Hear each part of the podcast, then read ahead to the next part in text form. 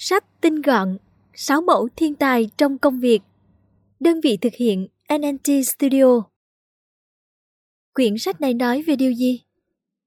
6 mẫu thiên tài trong công việc xuất bản năm 2022 là một hướng dẫn cụ thể rất dễ hiểu để bạn có thể xây dựng một đội ngũ làm việc hiệu quả và vui vẻ. Trong đấy, chúng ta sẽ không bàn tới những vấn đề nhiều biến số như gìn giữ mối quan hệ với đồng nghiệp hay cách nâng cao năng lực. Thay vào đó, tác giả khai thác một khía cạnh mới mẻ hơn, đó là phân tích những yếu tố có thể tạo thành một nhóm hoàn hảo. Từ đó, nó có thể giúp bạn tận dụng được sức mạnh nội tại và năng lực sẵn có trong mỗi thành viên. Quyển sách này dành cho ai? Lãnh đạo doanh nghiệp Những người đang chán nản và luôn thiếu năng lượng trong công việc. Về tác giả Patrick M. Lencioni là người sáng lập công ty tư vấn quản lý The Table Group. Ông cũng là người đã tư vấn cho đa dạng khách hàng, bao gồm các doanh nghiệp nằm trong danh sách Fortune 500, các trường đại học, đội nhóm thể thao, quân đội và cả tổ chức tôn giáo. Đồng thời, Lencioni cũng là một diễn giả nổi tiếng và là tác giả có sách bán chạy nhất của thời báo New York với những tác phẩm như The Five Dysfunctions of a Team, tạm dịch, 5 điểm chết trong teamwork, The Four Obsessions of an Extraordinary Executive, tạm dịch, bốn nỗi ám ảnh của một nhà điều hành phi thường, và Death by Meeting, tạm dịch, chết vì hội họp.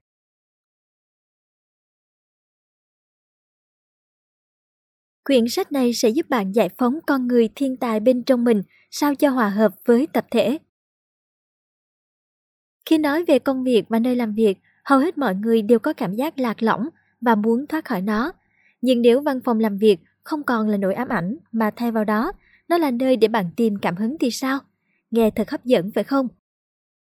Trên thực tế, điều này hoàn toàn có thể xảy ra nếu bạn thực sự nắm bắt được chìa khóa xây dựng đội ngũ làm việc hiệu quả cho mình – Vậy chìa khóa đó là gì?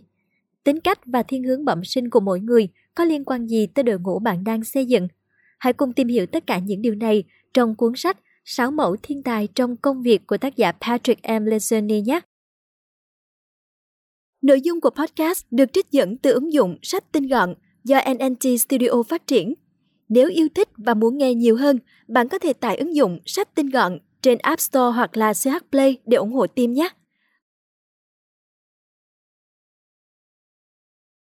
hầu hết mọi người đều không thích công việc của mình.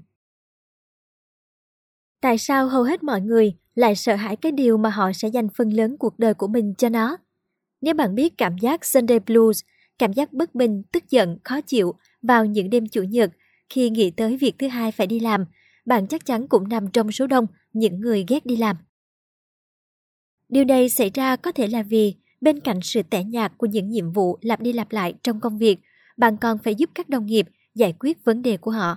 Sau đó, những cảm giác khó chịu này cứ thế theo về nhà, len lỏi vào gia đình, bạn bè và những mối quan hệ khác, khiến bạn càng mệt mỏi với công việc hơn. Còn những người vừa được thăng chức hoặc được tăng lương thì sao? Họ có hạnh phúc hơn với công việc của mình không? Câu trả lời ngắn gọn là không. Thường thì sau khi sự kiện thăng chức hoặc tăng lương vừa diễn ra, họ chắc chắn sẽ vui mừng và phấn khích. Nhưng sớm thôi, sự tẻ nhạt này sẽ quay trở lại vì vậy, tăng lương thực sự không phải là phương pháp hữu hiệu để nâng cao tinh thần trong thời gian dài, mà khi tinh thần nhân viên xuống thấp, doanh nghiệp chắc chắn bị trì trệ. Bởi vậy mới nói, làm chủ không hẳn là con đường trải thảm hoa hồng. Nhiều doanh nhân đã và đang gặp phải tình huống trên và khiến họ phải đau đầu giải quyết. Trên thực tế, một số vấn đề xảy ra xung quanh công việc là kết quả của những lựa chọn sai lầm, tư vấn không đầy đủ, quản lý kém hay nhân viên không phù hợp với văn hóa công ty. Tuy nhiên, vẫn có những người luôn hoàn thành tốt công việc của mình, giữ gìn được những mối quan hệ tốt với đồng nghiệp, nhưng vẫn nuôi cảm giác không hài lòng. Vậy nếu việc tăng lương thăng chức và những đồng nghiệp tuyệt vời không thể mang lại cho mọi người một môi trường làm việc thú vị và thỏa mãn, thì vấn đề ở đây là gì? Bản chất của công việc bao gồm 3 giai đoạn. Để làm rõ luận điểm của chương này, chúng ta sẽ cùng gặp gỡ ông Boone Brooks, một nhân vật hư cấu đang gặp vấn đề thực sự trong công việc. Trước khi tìm thấy niềm vui trong lĩnh vực quảng cáo, Brooks từng tốt nghiệp ngành kinh tế và có thời gian làm việc tại ngân hàng. Ông ấy làm việc rất xuất sắc và sớm được thăng chức phó chủ tịch tại công ty mình làm việc. Một thời gian sau, Brooks cảm thấy chán vị trí hiện tại và chuyển sang mở công ty quảng cáo riêng cùng một số đồng nghiệp và bạn bè thân thiết khác. Và một lần nữa, ông ấy lại được trải nghiệm cảm giác vui vẻ mãnh liệt trong công việc. Nhưng chẳng bao lâu sau, con virus buồn chán quay trở lại và nghiêm trọng hơn, lần này nó còn đe dọa hủy hoại cuộc sống gia đình và công việc của Brooks. Vì không muốn trốn chạy và từ bỏ công ty riêng của mình, ông ấy và những người đồng đội đã quyết định tìm hiểu nguyên nhân cốt lõi của vấn đề. Đầu tiên, họ đồng thuận rằng công việc chỉ là một loạt các nhiệm vụ được giao cho một cá nhân. Kết hợp lại với nhau, những nhiệm vụ này đóng góp vào mục tiêu lớn hơn như xây dựng sản phẩm hoặc cung cấp dịch vụ. Do đó, Brooks và những người bạn của ông đã lập một danh sách chứa tất cả các nhiệm vụ liên quan đến công việc của mỗi nhân viên. Đối với mỗi nhân viên, các nhiệm vụ sẽ được chia vào ba nhóm, những việc họ thích, việc họ sợ hãi và việc không ngại làm. Tiếp theo, ba người thảo luận về bản chất công việc và quá trình hoàn thành nhiệm vụ. Họ hiểu ra rằng tất cả các tổ chức khi đang cố gắng làm điều gì đó sẽ trải qua ba giai đoạn bao gồm lên ý tưởng, kích hoạt và thực hiện. Trong đó, ý tưởng liên quan đến việc đặt câu hỏi, động não và đưa ra các giải pháp khả thi. Kích hoạt là quá trình phân tích giải pháp và duyệt ý tưởng. Cuối cùng, thực hiện là quá trình biến ý tưởng đã thông qua thành hiện thực. Tóm lại, câu chuyện ngắn trên đây đã giúp chúng ta tóm tắt về vòng đời công việc mà mỗi người sẽ phải trải qua.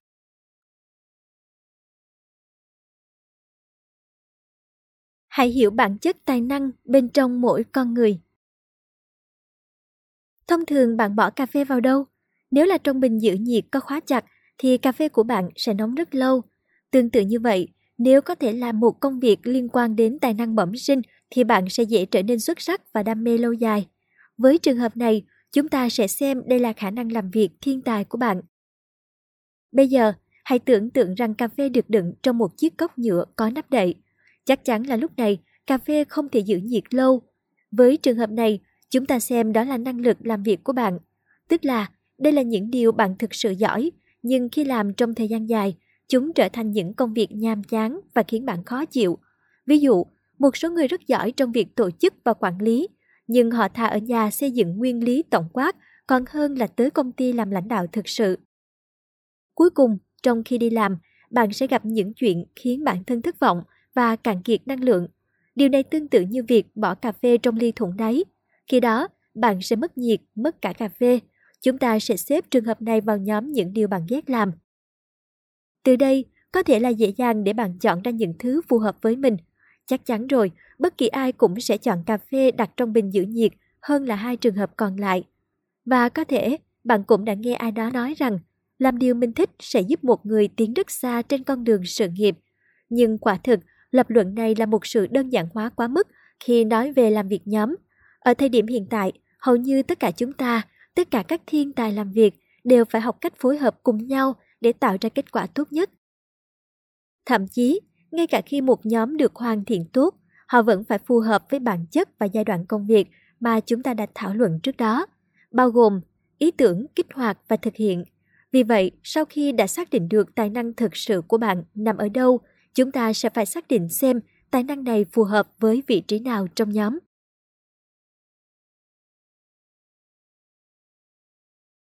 Sáu nhóm thiên tài trong công việc Cố gắng liệt kê tất cả những điều tuyệt vời mà con người có thể làm cũng giống như việc cố gắng đếm hết các vì sao bằng mắt thường. Tuy nhiên, chúng ta hoàn toàn có thể phân loại các kỹ năng làm việc vào 6 nhóm chính, bao gồm thiên tài tự vấn, thiên tài phát minh, thiên tài sáng suốt, thiên tài khích lệ, thiên tài hỗ trợ và thiên tài kiên trì. Trong đó, những người thuộc nhóm thiên tài tự vấn sẽ nhìn nhận thế giới và nghĩ về cách họ có thể góp phần cải thiện nó tốt hơn. Nhóm nhà phát minh thì thích tìm kiếm giải pháp, nhóm thiên tài sáng suốt thì được tạo hóa trao tặng món quà là trực giác và khả năng phán đoán tuyệt vời. Thậm chí, những người thuộc nhóm này còn không cần xem xét dữ liệu phức tạp để có thể ra quyết định. Tiếp theo, nhóm thiên tài khích lệ xuất sắc trong việc tập hợp đội nhóm. Nhóm thiên tài hỗ trợ thì giỏi gắn kết các thành viên trong nhóm lại với nhau. Cuối cùng, thiên tài kiên trì sẽ là nhóm có khả năng theo đuổi công việc bền bỉ và lôi kéo mọi người cùng tới vạch đích với mình. Trong một nhóm, sáu kiểu thiên tài này sẽ đảm nhận một vị trí vai trò khác nhau trong từng giai đoạn. Ví dụ, thiên tài tự vấn và thiên tài phát minh sẽ luôn bận rộn tìm kiếm ý tưởng cho dự án tiếp theo. Điều này giúp cả nhóm không bị ngủ quên trong chiến thắng và luôn tiến về phía trước.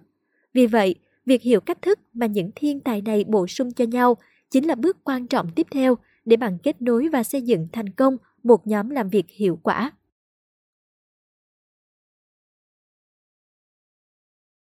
Hãy ghép cặp các thiên tài trong nhóm và sắp xếp họ theo ba giai đoạn của công việc.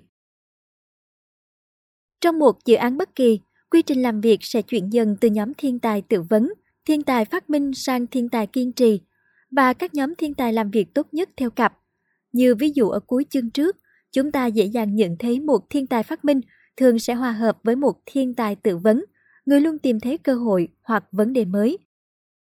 Tiếp đó, trong quá trình xây dựng ý tưởng, thiên tài sáng suốt sẽ kiểm tra tính khả thi của dự án dựa vào khả năng phán đoán bẩm sinh của mình, rồi chuyển cho nhóm thiên tài khích lệ. Tại đây, thiên tài khích lệ sẽ tập hợp nhóm để triển khai dự án. Ở cặp thứ ba, nhóm thiên tài hỗ trợ sẽ phối hợp tuyệt vời nhất với nhóm thiên tài kiên trì. Cả hai sẽ cùng gắn kết tinh thần nhóm và cam kết đưa họ vượt qua vạch đích cuối cùng. Những cặp này cũng rất quan trọng khi quyết định ai nên tham dự các cuộc họp. Ở giai đoạn đầu của quy trình, việc những thiên tài kiên trì có mặt trong phòng họp có thể gây áp lực không cần thiết lên những nhà phát minh. Mặc dù các nhóm đang làm việc trong cùng một dự án và giúp đỡ lẫn nhau, nhưng hiểu được vị trí và thời điểm thích hợp sẽ giúp họ làm việc tốt hơn. Vậy điều gì sẽ xảy ra khi nhóm không có đủ bộ sáu thiên tài? Trong trường hợp này, nhóm có thể tìm và thuê thêm người, hoặc là nhóm cũng có thể mượn tạm một thiên tài sẵn có từ bộ phận khác để bổ sung cho mắt xích còn thiếu trong nhóm mình. Nếu tất cả đều không khả thi, vậy bạn hãy cố tìm một người mới có năng lực trong lĩnh vực mà dự án đang cần. Ngoài ra, sáu nhóm thiên tài cũng có thể được phân thành hai loại rộng hơn bao gồm thiên tài đáp ứng và thiên tài đột phá. Trong đó, thiên tài đáp ứng bao hàm nhóm thiên tài tự vấn, sáng suốt và hỗ trợ. Họ là những người nhanh nhạy với thế giới xung quanh. Nhóm thứ hai, thiên tài đột phá, thì bao hàm nhóm thiên tài phát minh, khích lệ và kiên trì. Họ là những người chủ động hơn và luôn sẵn sàng hành động. Vì hầu hết mọi người đều có xu hướng sở hữu một trong hai loại thiên tài này, nên hãy cố gắng xác định vị trí của mình trong nhóm nhé.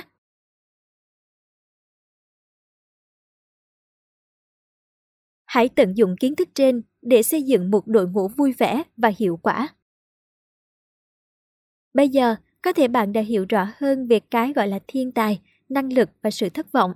Vậy làm cách nào để bạn có thể tạo ra một nhóm làm việc hoàn hảo? Giả sử trong ban nhạc có bốn người đều là nhạc sĩ, chắc chắn nhóm này sẽ không hiệu quả vì tất cả đều cố gắng áp đặt ý tưởng của mình lên nhóm. Vì vậy, hãy tạo ra một nhóm nhạc với một nhạc sĩ, một nghệ sĩ guitar, một tay trống và một ca sĩ.